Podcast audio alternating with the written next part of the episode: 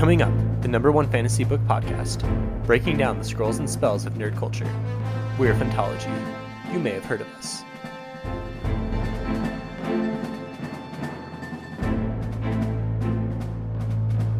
Hello, listeners, to another episode of Phantology Podcast. Today we are going to be reviewing Starsight by Brandon Sanderson, Brandon's foray into the YA genre, which he does from time to time when he takes breaks from writing our favorite awesome epic fantasy series, The Stormlight Archive. I'm joined by Josh right now, and Ben may grace us with his presence in a second. He's coming in remotely. So before we jump too much into the book, I think we wanted to recap Skyward, the first book in the series. So Josh, just kind of tell us real quick, what did you think of the series so far, having read two books? How does the first book compare to the second book, in your opinion? So I actually just read both of these back to back. I didn't read Skyward when it first came out, but I read it shortly after this one came out. And I enjoyed both of them. I think that it did take a pretty drastic shift between book one and two in terms of the setting, the plot, the characters. We kind of switched it up a lot. And I thought that the first one did a good job of introducing this world and this conflict, and kind of got you an intimate view of this character and got you behind her, and did a good job with setting up this small world and this conflict that they were going to. But then book two introduced us to a much wider galactic conflict that was going on, that was pretty drastic from book one. So I enjoyed them both, but for pretty different reasons. Yeah, and thinking about it, I think I liked book one quite a bit more than book two. And I'm not sure if that's just a personal thing where I get attached to the world and characters that he creates in book one, and then I have trouble switching over to the second book. But actually, I think in several of Sanderson's series, I've liked the first book quite a bit more than his future entries. Like, I didn't really love Well of Ascension after reading Mistborn 1, and then Words of Radiance I thought was a little weaker than Way of Kings. So I'm actually going to disagree with you on this one. I kind of enjoyed Starsight better than Skyward, and I think that the reason for that is because I listened to them back to back, and so I wasn't expecting to come back to these characters, or I didn't have that time to build up the expectation to come back to these characters, because I just listened to one and then straight into the other. And so I liked a little bit more of the side conflicts that was going on, and her introduction into all these kind of political machinations that were going on, as opposed to just kind of the military school setting of the first book. So I guess you're advocating for us to just wait until book series are completely finished and then just binge them, right? Well, no. I mean, it's fun. It's more fun to be part of the cultural moment when they come out and to be able to take part in these discussions, which is why I burnt through both of these books in preparation for these kind of conversations. But yeah, the cultural moments of Phantology Podcast, right? Can't miss those. Of course. Yeah, we were actually talking about something similar today around the Netflix compared to HBO release strategy for their TV series, right? So Netflix and Amazon as well just drop everything right away, but HBO for Game of Thrones releases them every week. And we were debating with a couple other friends what the best strategy was. So at least for books, I mean, books are obviously very different, but yeah, and we were talking specifically about the Wheel of Time, what we kind of hope Amazon does with it, if they drop it all at once or if they spread it out. And I think that different shows lend themselves to different release schedules, but with books, obviously, you're going to have to wait. Unfortunately, even with someone as prolific as Brandon, we do have to wait at least a year from entry to entry. Oh, our poor souls having to wait. But yeah, anyway, I think that I enjoyed book two more than book one, just because it expanded out the conflict and gave us a lot more information, whereas book one, I felt like we were just waiting on to figure out why her father, quote, ran away from the fight. We always knew that there was going to be some resolve to that, but I feel like the entire book one was just building up to that. And then that was handled, I wasn't super satisfied, honestly, in book one with how that was resolved. I think that book two gave a lot more context on it, but if I was just reading book one and then had to wait, then I wouldn't have been super satisfied with that. Oh, interesting. I never really thought about that. Yeah.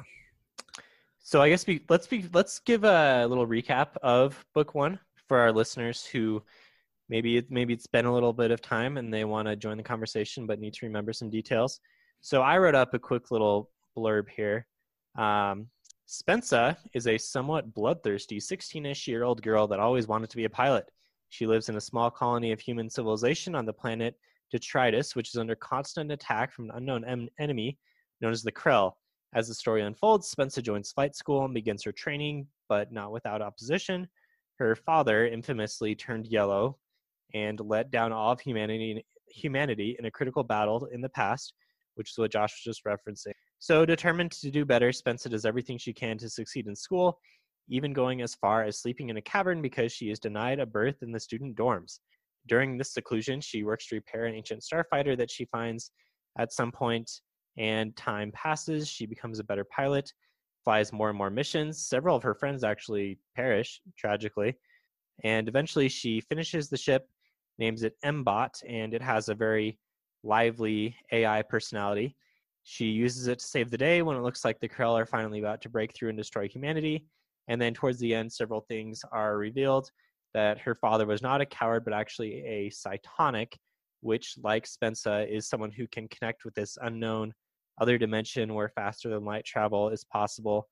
And they also learn that Detritus, their planet, is essentially a prison, and the Krell are there to keep the colony of humans busy. Yeah, that was a really good summary. Thank you. So I guess you liked book two better. Yeah, I like book two better. I think it was more interesting things were going on, in my opinion. I think book one really got you attached to Spensa, which I really like her as a character.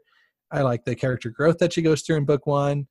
And I like a lot of things about book one, but I feel like book two gives you this more, it's more plot heavy, I think, and more things to think about and more information to process. And also maybe some better themes, I think, themes that I was more interested in. Yeah, I think he does a nice job of hitting on some deeper themes, even though this is a YA novel and sometimes you don't see that quite as much. I really like the world building in the first book, and it did a good job of setting up the rest of the series. I get attracted to schools in fantasy book series, so maybe that was part of the reason why I liked the first book so much. I mean, Name of the Wind is my favorite book of all time, and just love the university there. So yeah, maybe that's just, I'm just a nerd and can never get enough school. Yeah. I mean, don't get me wrong, I like that setting. I think another reason why I like book two is because it leaned a lot more on the sci-fi aspects of it. It introduced all these aliens. It leaned into technology a lot more. It introduced us to more cultures and took a much more sci-fi grasp and direction with the series. Whereas book one was kind of a sci-fi science fiction fantasy book. I don't know. It didn't have too many sci-fi elements in book one. How well do you think he does sci-fi versus fantasy? It sounds like you're suggesting that maybe he's crossing over the genres. Yeah. I mean, fantasy, I think, incorporates science fiction. I think science fiction is like a subgenre of fantasy. And I think he's expanding into science fiction and going and trying his hand out on it, as opposed to, epic fantasy like Stormlight, or kind of Western fantasy like Mistborn Era 2. And so I think that he does it well, but I'm glad that he's trying it out. I tuned into his little live stream that he was doing the other day while he was signing all the leather-bound copies of Way of Kings, him and his parrot and his massive replica Shardblade in the background. Okay, so trivia, what's the parrot's name? I was hoping you wouldn't ask that because I forgot. This deep Brandon trivia. It's Magellan. Yeah, that's right. Which I did not know that before that stream. Yeah, Magellan has quite the personality. He does. But anyway, so in the live stream, Brandon likes to go off on tangents, and he's quite wordy. Maybe we should have him on the podcast sometime. He'd be a a great addition, but he was talking about the origins of M-Bot and of the story, and I think he always wanted to write a dragon story because he said the dragons were his favorite animals growing up. Maybe he never really realized they were not real creatures, but M-Bot is his dragon, right? So he's crossing over fantasy and sci-fi in that way. I think he didn't want to just write a straight up dragon story because that's just been done so much, and he likes to be really unique. But I think, yeah. So that's my input on his sci-fi versus fantasy tendencies, leanings. I think we are going to get a dragon story with Dragonsteel.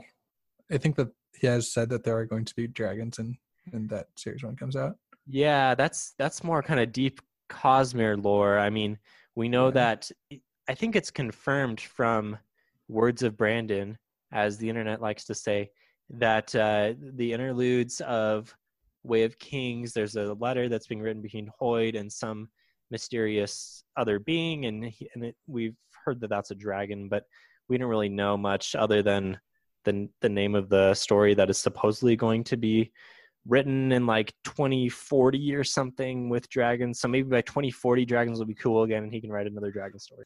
Hopefully. Once people recover from Game of Thrones, we can get some more good dragons, and maybe the CGI will be a bit better than the Witcher dragon. Yes, not my favorite dragon. Well, I feel like that was a good review of book one. Let's go over a quick content rating for book two, and then we can start getting into spoilers. Oh, and also Ben. Ben is on the line. Hi, all. Good to be here. Good timing. So, hey, you just finished the series like an hour ago, right? I did, yeah. That's that was keeping me from joining the podcast, so I had to kind of speed read the ending there. Did you read the last hour at like 3x speed to make it, or are we okay here? I'm pretty good. I feel like I'm pretty good. I got it under control.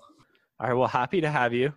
Yeah. So, Josh, you wanted to do a content rating for the second book. Really, there's no content here. It's a YA series. It's like a PG book. There's some violence. Some characters die. There's not much. I mean, there's not much in terms of like mature themes or anything like that. So I don't think you need to worry about that at all. Yeah, I think if you're analyzing this, like if you're thinking about giving it to your like 10-year-old nephew or something, then maybe you would be concerned about some of the violence that happens. There's points where the characters have to confront killing their friends or who they consider friends. So stuff like that. But like in terms of like the actual like descriptions of violence or other content, there's nothing. Yeah. If we look at books that we are generally considered young adult, like Hunger Games, this is nowhere near as violent as Hunger Games. Sure. Yeah. So I think this is definitely on the lighter end of violence and content for even young adult fiction. You're right. Maybe 10 might be a little young, but I personally think you should be reading whatever you give your 10-year-old anyway, just as a primer. But I think anyone should be able to handle it. As long as you can handle the word scud or scudding, you should be good to go. Yeah. I think it's probably less violence than Harry Potter, honestly. So, I mean, yeah. Than the later Harry Potter books. Yeah. So that's a good reference point for you. Hey, Sectum Sempra, there was a lot of blood there. Ooh, you are correct. Yeah, and you had like Moaning Myrtle being like murdered in the girls' bathroom by a basilisk. So I mean, that second book terrorized me when I was a kid. I was afraid I was hearing voices, and I was legitimately terrified. Were you walking around with a little personal mirror? Like, yeah. Stephen looking around corners with a mirror. I can't remember if I was, but I would not be surprised. Were you terrified of the snake or just of hidden danger? Yeah, no, the snake. I mean, the voice was creepy. I don't know if it was the book or the movie. It was probably the movie, because I don't think a book would have terrified me that much, but yeah. Well, just as a background, in Ben and I growing up, we had an older brother that had a ton of snakes, that would breed snakes. So it would have been a very real possibility if you were in our home when we were about 10 years old that you could have found a rather large snake. Real life basilisk. I would have been petrified. But All right. So let's get into some spoilers for book two. Yeah, should we so I wrote up another quick little recap of book two plots. I'll just read through it real quick, and I'll kind of get us started, get the juices flowing. So an alien crash lands on Detritus and gives Spensa unknown coordinates to a location she can travel to cytonically. Without much planning at all, she, faster than light, jumps to Starsight, an alien city, and enrolls in the Superiority military in order to impersonate the alien and infiltrate the evil, oppressive Final Empire. Spensa learns the real fight is against the Delvers, destructive entities from the Cytonic world that humans had previously tried to harness in war. The military she is part of now trains to stop Delvers, and while she makes friends and secretly tries to steal intel and FTL tech, there is also this looming threat of the Delvers the whole time. Finally, she becomes embroiled in a political play for power and is sent as part of the military to destroy Detritus. A Delver is summoned, she redirects it to Starsight, and then jumps back over to Starsight and stops it entirely before it can do any harm. Also, just wrapping up, Doomslug is a hyperdrive, Jorgen is also a Cytonic, and then Spencer disappears into the Upside Down with M-Bot in drone form as the book ends on a cliffhanger. Ooh. Nicely done. Nicely done. So I think I would correct you on one thing. I don't know if Jorgen's a Cytonic. He's like the inverse of a Cytonic. He's like Finn from Star Wars. He's force sensitive, but doesn't necessarily have the full power. That's the best analogy I have. Yeah, I mean, he can find the doomsday slugs or whatever. So that's a cool talent that he has. And you're left kind of wondering that if he and Spencer were to finally rekindle their romance that would have just been hinted at since the beginning of book one, if they could make some high-powered cytonic babies. Probably there's probably some kind of connection between them that we'll see fleshed out more. I kind of wish we had more Jorgen viewpoints. Jorgen's kind of a fun character, and you know, the jerk face interactions from book one, I kind of miss that. So, okay, let's talk about that kiss. Did you guys like it? No. Look it. I mean, okay, going back to that Q&A session that Sanderson did, he talked about how much he hated hitting the reset button on, like, in between series, and he totally hit the reset button on book two. It was just like, let's have some meaningful character development and meaningful, like, character interactions, and then, like, let's just hit the reset button on it. So I thought that I liked the kiss when it happened, and then I hated the kiss by the end of the book. Well, did he reset, or did he just do some growth off camera in the 6 months between books? I think Ben's saying by having Spencer just jump to like a completely different setting that he hit the reset button after the first few chapters of this book. Yeah, it was kind of like he maybe wrote himself into a corner that, or maybe like wrote himself into a path that he didn't want to be going down. And so he kind of like gave the fans what they wanted at the beginning and then like just went down. I see what you're saying. Yeah, so you're saying the jump over to Starsight and just leaving everyone else behind was somewhat of a reset, because like some of our favorite characters from Spencer's flight crew, we never even really saw. Yeah, like Raj. Raj is the man. Raj was like what every fantasy nerd aspires to be. And he then got like 2 lines, right? Yeah. Yeah. So I never really liked the whole romance that was developing. I kind of was hoping that you would go back to Raj, like be attracted to his confidence or whatever. I know that's probably not a very popular opinion, but I thought it was just super kind of out of the blue. And it might be, well, I saw Star Wars this decade, but I think that this is now my second least favorite kiss that has happened this decade. Okay, so real talk. Have you liked any of Sanderson's romance in any of his books? Because I haven't. I'm sorry, I haven't. Okay, so I guess this is full spoilers for pretty much all of Sanderson's books for the next few minutes, in terms of love interests, if you care about that, which people don't usually. Hopefully you do care about love. It's an important human. Well, in terms of how Sanderson handles it, I mean. So, okay, I did like Ellen and Vin. I like their romance. I think that's been my favorite romance that he's had in his books. It was all right. Ellen was just kind of lame. I don't know. I mean, he gets Mistborn powers later on, and he gets cool, but well, that's like he was boring. Ellen is Raj of the series. So yeah, and then I also like how he shied away from doing the love triangle anymore in the Stormlight. You know, there was that period where he was doing Shallan and Kaladin. Yeah, after book two, I was full in on Kaladin and Shallan, and then That never really went anywhere in book three. Well, they tried, because he tried doing the love triangle thing in book three to some success, I guess. It wasn't terrible, but I'm happy that she made up her mind, and I think that was an important moment of growth for her character to kind of pick Adeline and say Kaladin. Kaladin's just kind of she's moved on from him.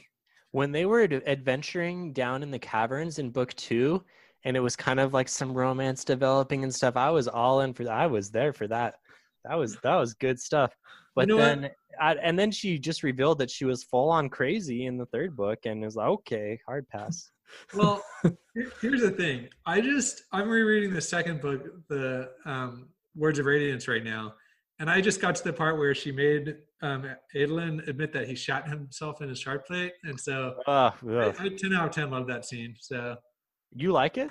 I did. I found myself chuckling. Those lines.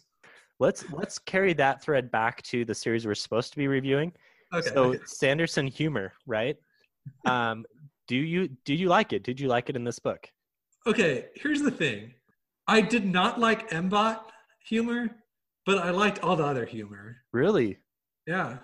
M-Bot just seemed too stereotypical. It's like if you ask Alexa or Google or Siri to tell you a joke, then that's what M-Bot would say. Yeah.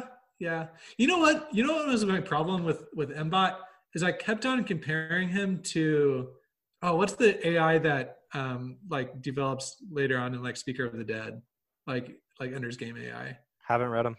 Oh man, I forget the name. But that AI was AI done right. How. In that series, light spoilers, the AI, it's seconds are almost years for the AI because of how fast it processes things. And so you kind of have some interesting dynamics for that. And I couldn't help but think of those dynamics when M-Bot was just chilling out. So anyway. So I believe the AI name that you're looking for, Ben, is Jane from Ender's Game. And I do really like that comparison.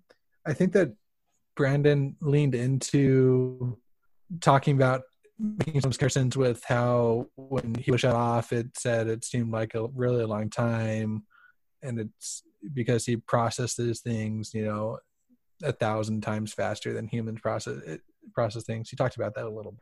I can't believe you didn't think M-Bot was funny. I thought he was funny. Maybe I'm just a sucker for AI / computer jokes. I don't know. I thought the things he was saying were funny. He was becoming self-aware, and I was there for that. So you like that humor. What humor didn't you like throughout it? I didn't like, so he didn't do this as much as book two, but I didn't like Spensa's bloodthirsty rants that she would go on, where she talked about destroying the bones of her enemies and walking on their corpses, and I don't, that was just too much for me. It was weird. So picture yourself as an 11-year-old. Do you think you would have enjoyed it as an 11-year-old? Man, I can't picture myself as an 11-year-old.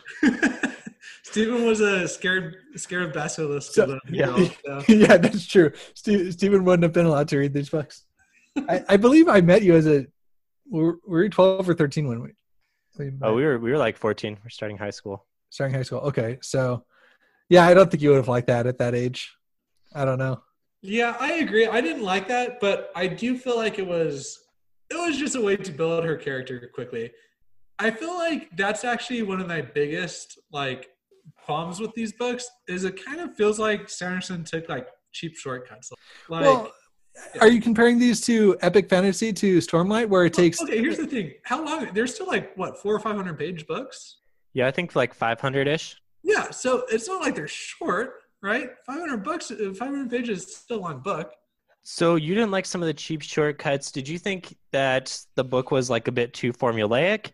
Because as I was reading this, I read all of Sanderson's books now, and I can definitely identify kind of the Sanderson formula to how a lot of his plots go. And this definitely followed that. So are you kind of at that point where it was predictable, or you were okay, I know essentially the outline of where the story's going to go, and I felt it was too cheap, shortcutty, too formulaic? Yeah, that's a good question. I think that I don't know if the outline bugs me so much, because at the end of the day, like, most books are going to follow that outline of kind of like building suspension and then kind of resolving it in a cool way. I think what bothered me on this book is I didn't know if things were intentional or not. Like, for example, in like the slugs were revealed to be the Cytonic hyperdrive. I don't know if that was like kind of like retroactively added, you know? No way. No, he was always planning on doing that. I don't know. It felt more forced than normal. Why introduce him in book one then? I think he wanted to, like, you know how Disney does the classic like cute animal thing? I think that's where it was going, and then people made such a big deal about it that he wrote it. Okay, no, you're wrong, because look, they found that slug next to M-Bot, right? Yeah. And M-Bot was there looking for those slugs. That was like his main purpose. So come on, that wasn't all retconned. It felt more retconned than it normally does. That's all I'm saying. Here's the thing about Sanderson's books, a lot of times you do kind of get that feeling. I guess I'm not going to do spoilers for Stormlight Archive, but there are some things in Stormlight Archive that are mentioned a few times, and he kind of builds it up, and you think, okay, this is something that's important. But it seems like a really big thing. Maybe we won't even see it in this book. And then, bam, by the end, it's like, okay, here we are, going to the place. That's book two, in case you can kind of guess at what I'm hinting at. And I think this was kind of the same thing. Like, okay, Doomslug is here. What's the point of Doomslug? Okay, bam, by the end, Doomslug is vital. Yeah. And you always knew that Doomslug was going to be important or something. Like, I totally didn't see that he was the kind of fuel or whatever to help people go into cytonic mode or travel cytonically, but you always knew that there was a purpose, that he was there, and I don't think it was retconned at all. I think that he had that planned out. It was fun. That's fair. Okay. I think it'll be interesting to hear him talk about this a bit more, like if he ever goes into detail about it during like a Q&A session. But I don't know. I guess so. The other thing that I will say about this is I think book three is going to determine quite a bit for me whether I like book two or not. If book three, if we see kind of like this melding of worlds where Spensa is kind of helping to bridge these two seemingly like unbridgeable divides, then I think I'll really like book two. Right now, I think it just kind of took us in a weird direction. You know, this is 4 books, right? Oh, is it 4 books? Yeah. Oh, wow. I did not know that. Yeah, so what I think we were talking about earlier is that book one set up this cool world, and then book two, I felt like kind of did away with some of the stakes of book one in some ways, and in other ways it made it look like that whole thing was a microcosm for all these different political machinations. But I personally enjoyed the setting of book two more, and I enjoyed the different aliens and the different perspectives that we got in book two more. And so I think that it is going to be telling with where he goes from here, what's going to matter and what's not going to matter. You liked a lot of the themes in book two more, right, Josh? So tell us about that. So yeah, I like the themes of people all being different, you know, like there's a lot of different aliens, there's a lot of different cultures that exist. And if we're not careful, then we can let those differences divide us, or we can let them be what allows us to kind of save the day. And so Spencer comes in and is totally different and seen as dangerous and seen as a menace to society, both her persona and who she actually is. So even like the race that she's pretending to be is still seen as being somewhat dangerous and on the margins of society. And so I like kind of how she deals with that and the different ways that that's talked about throughout the book. Yeah, I feel like it's a little bit bludgeony the way he does it, though. You know, it kind of feels like you're like in, I don't know, we just got done with Christmas, and I watched Rudolph the Red-Nosed Reindeer like 100 times, where they kind of go to the land of unwanted toys. It kind of feels like that. You know what I mean? Like, where here's like this flight crew of these ostracized races, and it's just by chance that they're all put together. You know, I feel like it's a little bit, like, it is thematic, but it's still, it's a little bit full. I can see that a little bit, but in a different way. Like, there were a few sequences where she was reflecting on all the cultures in Starsight, And she was kind of realizing, okay, you know, these are all just people like me. They all have their hopes and dreams. And there's one part where she says, M-Bot, what are they talking about? It's like, oh, they're talking about picking up their children from daycare. You know, it's just something so normal like that. But Spensa's always reminding herself, like, no, these are the enemy. They're all very evil. And, you know, I can't trust their lies. And the housekeeper is spying on me. And as a reader, we're like, okay, obviously this is not true. And so it was a little corny there because it's like, okay, enough, Spensa. Like, we get it, but we know that that's not really the case. But it does do a really good job of showing her character development, right? Yeah. And I really love the whole smiling thing. The fact that she was seeing the smile as being this awkward, you know, sneer and trying to make her feel uncomfortable. Whereas it was really meant to be an olive branch and like help her feel more comfortable. And I think I've been in different cultural settings where I'm not too familiar with the culture of those that I'm with. And I end up, you know, making mistakes and making it kind of worse because even if what I'm trying to do isn't working, and it is hard to build relationships with people across different cultures. But I think that the important thing is that you try and that you have an open channel of communication. And I think that this book does a good job of demonstrating that. Yeah. And I like that it wasn't just our hero Spensa that was developing. At the same time, you know, there were other members of her flight crew who were like, oh, when they realized that she was a human, they were somewhat okay with it. Like, they started working with her and they realized, you know, based off my past interactions with Spensa, she's actually not a bloodthirsty warrior, even though we know being inside of her head, she actually is, but that's just because she's crazy. But, you know, we also saw, like Josh was talking about, the smiling thing. So Kuna, which was... Kuna was one of the aliens, a Dione. She is the head of the Superiority Department of Species Integration, rather, and she is very apologetic towards the humans and eventually extends an olive branch herself, and she smiles. And Spensa's like, "Oh, holy cow, she's smiling," and she has adapted to my culture. Yeah, I think Kuna was probably one of the best parts of the book. And I think that it could have played it up a little bit. I feel like until the very end, I didn't really care whether it was like, what was his name? Wisnik? Whatever. I think Wisnik. Yeah, Wisnik. Like, I had a hard time. Winzik. I had a hard time differentiating between those two until, like, obviously it became apparent that there was an extreme difference between them. But, like, throughout the first half of the book, I was like, oh, these two high-up people in the government are just kind of there. Well, I feel like that was almost kind of purposeful because that's what Spensa, how she saw as being, you know, oh, they might have different opinions about that, but really they're both the enemy and both hate me. Both they're trying to find me. So I think that was a deliberate choice. Yeah. Yeah, I like that. I was thinking, personally, I was unable to – I had the same experience. I had a hard time telling them apart.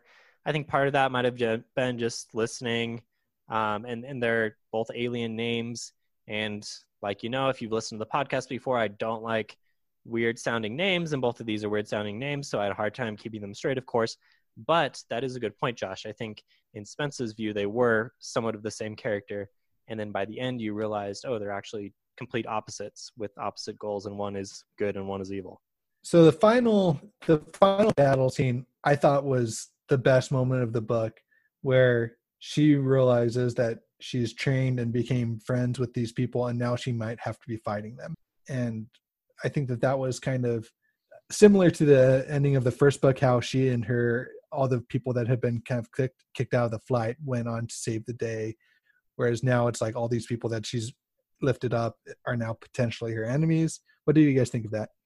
Yeah, I liked it. It was somewhat inevitable, right? Like, we always knew that this conflict was going to happen between Spensa's past and the present group of misfits. But even though it was inevitable, that's fine. I thought it was really well foreshadowed and came to play really well.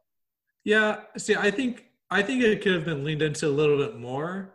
I feel like she kind of got away from it relatively unscathed. You know what I mean? Like, she didn't have to shoot down any of her friends. She didn't have to witness, like, oh, who's the gerbil poet? Hesho. Yeah, Hesho died, man. What the heck? No, I know he died, but like, what if he had like shot down like one of her, Kimmalyn, or what's her space friend, or her flight? Kimmalyn? Kimmalyn's in Wheel of Time, man. Who's actually Kimmalyn, but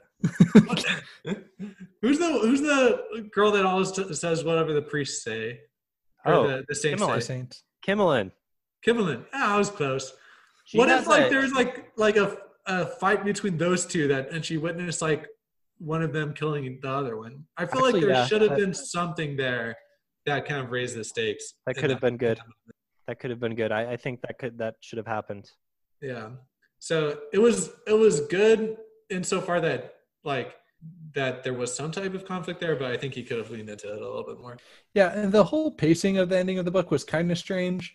I feel like it was typical Sanderson avalanche, but I feel like it was done super quickly, where it's like, let's Cytonic jump back to home, and then like everyone follows her, and then it's just a big battle, and then kind of confused, and it's over, and then we... and then I don't know. I thought it happened. It was a little bit sloppier than what I'm used to. Yeah, some of the middle was kind of slow, and then leading up. I think sometimes I've noticed that more than once, where his avalanches at the end. Sanderson avalanche is the official terminology for the end of a Sanderson book, because it all just reveals itself, and it goes on for a while and slowly builds and builds and builds until it can't build anymore. But sometimes leading up to that, it is a little awkward. Yeah, I feel like there's like this space that you're like, all right, I know it's going to happen. And then there's like 100 more pages where it's not really necessary. Okay, I have a question. Okay, so she experiences the Delvers, and she comes back more aggressive towards humanity. Is that what happened to her father? Is that did he go experience the Delvers and then come back? No, how was her father controlled in the end of the book? So he was controlled because he was also a Cytonic. And wait, so did the Delvers just control him? The Delvers must have just controlled him then. She was protected from the Delver control because she had M-Bot. Well, what about the end where she kind of... Because there was a moment when she was not protected from the Delvers and kind of came back, and remember her friend gave her a hug and she was like, "Ooh, that was like..." I'm not sure. It might have had to do with how open she was to the upside down world at the time. But I know for a fact that the reason having M-Bot helped her be safe from the Delvers in the first book, and it says that explicitly. But obviously, she didn't have M-Bot at the end of the second book. So why was she safe? Maybe it had to do with they were distracted, right? Braid was screaming into the Never Never world where the Delvers lived and attracting their attention. So maybe Spensa was fine to do whatever she was doing. Okay. I'm not sure. And she probably had more control of her powers and of her Cytonic abilities. She had been practicing. Possibly, but I think the Delvers are always attracted no matter how much control you have over your abilities. Yeah, but in terms of... Because we know that hallucinations are a big part of what Delvers can do. And so maybe that was it. Maybe her father was having hallucinations the whole time. But I thought that was only if when you're inside the Delver body or when you're going through that maze. I think her father thought that the ships he was shooting down were the enemy ships, right? Yeah. Yeah, I mean... Yeah, so... I think that just the fact that I have those questions, though, kind of illustrate that it could have been done a little bit more gracefully, where there could have been more loose ends tied up. One kind of nerdy thing that I liked, and I don't know if it said this explicitly or if I'm just inferring, is that the way that M-Bot got his kind of super artificial intelligence was through the faster than light speed travel on his circuit board type thing. So instead of just the circuits communicating via electricity, it communicates faster than light, which is why he's also dangerous for the Delvers. I thought that was pretty cool and pretty fascinating sci-fi idea. Yeah, I don't know if it said that explicitly or not, but it makes sense, right? Because the whole society is terrified of AI. You see, AI is very dangerous, and that must be why. Yeah. So I think hopefully they answer that more in and other books, but I think that there's a lot of cool things about. I don't know if they're entering another dimension when they go faster than light, or what, how they're going to handle all that. But I think that it's going to hopefully introduces some really cool ideas, kind of sci-fi ideas. Well, it does make you concerned for M-Bot, right? Like, is he going to be able to? I don't know. Oh, come on. He's not going to kill off M-Bot, right? Well, no, he's in that drone, but does that drone have faster than light technology? You know, that's a little, because M-Bot says like, oh, I feel like I'm thinking though, or something. Yeah, right. Because he's on a normal circuit board or motherboard or whatever. But then he starts thinking faster, right? Yeah. Yeah, he does. And that's because has Spensa opened up her cytonic abilities or something? Oh, that could be. Like maybe they kind of play off each other like that. Yeah. That could be good.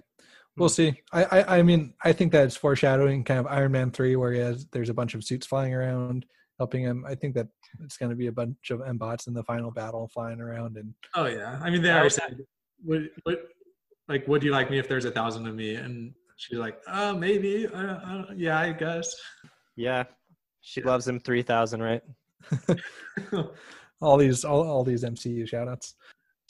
Yeah. I think I could see that happening. So what are some questions? We've talked about a few of them, but going forward, what are the biggest questions that we want the series to answer? So one, we need some resolution with Jerkface and Crazy Warrior Girl. You know, we need the Spensa and Jorgen. So are we going to get, you hope that they continue their romance?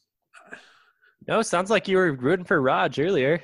Well, look at, they wrote Raj out like from the beginning. So yeah, I mean, sure, let them have cytonic babies together. That sounds good. All right. We need to know. So Alanique, you know, Spensa's alien friend that she impersonates, she's still just chilling down at Detritus. So yeah, it's gonna be important. Yeah, I mean, you'd hope. Otherwise, it just becomes like a very like kind of cheap way of progressing the plot. Like, oh, let's have this messenger alien come and start the course of events. Yeah, no, Ben, that's the thing. In Sanderson's book, there are no things like that. If there's ever anything you think is not important, it's going to be important. Yeah, so I think that would be cool to have an alliance between her people and humans and have them take on the Federation, not the Federation, but the Superiority. The Superiority, yeah, yeah. I think that would be cool. The Empire. Yeah, yeah, the rebels taking on the Empire. Although, so I guess we don't know exactly what's going on with the Superiority because what our friend Winston, what's his name? Winzik. So he initiated some kind of takeover coup or something, right? Yeah, it was a military coup. Yeah. And, you know, at some point, we're going to know more about the Superiority and the galaxy as a whole, right? Because we've seen Starsight, but my impression of Starsight was really big city, but it's just kind of like floating in the middle of nowhere. It's not even on a planet. There's got to be planets involved and a lot more going on in the galaxy. So I'm sure we'll get that. Yeah. Yeah. So kind of exposure to the broader galaxy. Will we see Earth at some point? I mean, I thought that Earth would be like taken out by a Delver or something. So here's some hardcore Sanderson background. So he published a book called Defending Elysium in 2009. I think it's like a short story, but it's in the same universe as Skyward. So I haven't read it. So I bragged earlier about having read all of Sanderson's stuff. Turns out I haven't read this, but I think I'm going to go back and try to dig this up and read it because it's like a backstory to the Superiority and whatever happened here. So I don't know if there's plot essential details or not, but definitely connected. That could be cool. Yeah. I think that I want to see more of Delver interaction. Like if she can kind of convince the Delvers to all view humanity in a positive light, that could be cool. This whole mess in the first place. No, they were trying to like harm, like kind of just get them here and point them like at people, but like, I mean more go try and communicate with them and say, like, don't hate us. You know what I mean? Because she kind of brought that one Delver around and he left it on his own volition. Yeah. So how does she have that connection? with the Delver? Like, is that something all Cytonics have, or is that just a super Spensa thing? So I think it's implied that she's like more Cytonic than other people, or that she's able to communicate better Cytonically. And because I think it's more of a scale Cytonic ability. And so she's probably super able to communicate using Cytonics. I don't know. Maybe it was the whole theme of her being able to connect, her learning to connect with other people and other species, and she's able to transfer that ability to the Cytonic, like Cytonically. Yeah. I think one of my favorite lines throughout the whole book was infinity works both ways, where like the Delver was kind of just seeing infinity like this big kind of overarching thing, and the humanity was just like pests. And then she was able to like show him everything that she had seen on Starsight, where like you mentioned earlier, like these are just individuals. So I thought that was cool. So hopefully we see more of that. Yeah. Any other final thoughts here? So I guess we didn't go through and rate things, but what did you guys think? Thumbs up, thumbs down, out of 10, how much you like the book? So I think I'm going to go for the book a 6 out of 10, for the series a 7 out. 6 out of 10 is kind of low. Yeah, I mean, I really didn't like the direction that the second book took. I was really excited to get more Cobb in there, get more interactions with these characters that I really agree to. Do you think it's lower because you don't like YA, or do you like YA? I guess. Well, I liked the first book, and then it just totally was a completely different book. So I don't know. So I'm going to flip that. I'm going to say that I think that this book was a 7, and the series overall is marked at 6.5 for me, because there is that disconnect. But I like this book more than the first book, and I think it is because I didn't have the build up and the expectation of enjoying these characters, and because I just read one right after the other, and I liked more of the galactic view of the second book. So do I have a bias towards Sanderson books? Like, am I forced to like them just because he wrote them?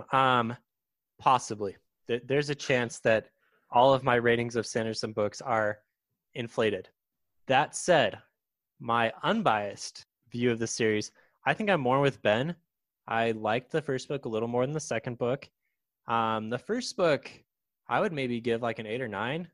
Liked it quite a bit. Second book, still pretty solid, but I don't know. Just maybe kind of like what you guys were saying, the disconnect between the two, and the reset button that was pressed a little bit. Yeah, I'll say it maybe like a 7. So I think I higher rating than both of you guys. So question. Okay. So I think that if I were to recommend a YA book to I have a 12-year-old nephew, I think that I might recommend this book. Okay. Would you recommend this over what's that other series that Steelheart? The Reckoners? Or the Reckoners. Yeah, so that's what I was going to say. I don't know. I mean, maybe not. I think it would come down to if you want sci-fi or if you want superhero. Okay. But so maybe I would recommend this book in this case, and still maybe I would recommend Steelheart over this or some other YA books. If I was recommending a sci-fi book to a friend, I would not recommend this book unless they're well versed in sci-fi. If I had a friend that came to me and said, "Hey, what sci-fi book should I read?" I would say Ender's Game or Three Body. Yeah, Three Body Problem is really good. We're finishing that right now. Or even like The Martian. Like, I think that there's other. I'm not well versed in sci-fi at all, really. But this would not even make the top 3 sci-fi books I would recommend. Well, with the caveat that it's YA, right? I mean, YA is a huge different category. So you have the intersection of somebody that wants to read YA and wants to read sci-fi, and then this is a great fit for them. Sure. Yeah, agreed. Okay. You made me realize something. I liked the romance in Steelheart.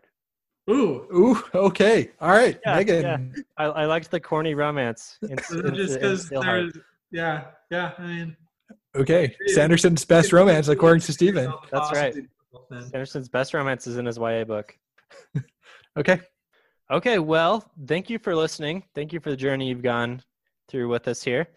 Feel free to follow us on Discord, Twitter, all the fun things. We're going to get a Discord server up and running, and look forward to chatting with you guys and and hearing your reactions to all of our hot takes here. But until next time. Oh, yeah, Ben. Fan art, too, coming out. Yeah. Look forward to some nice fan art.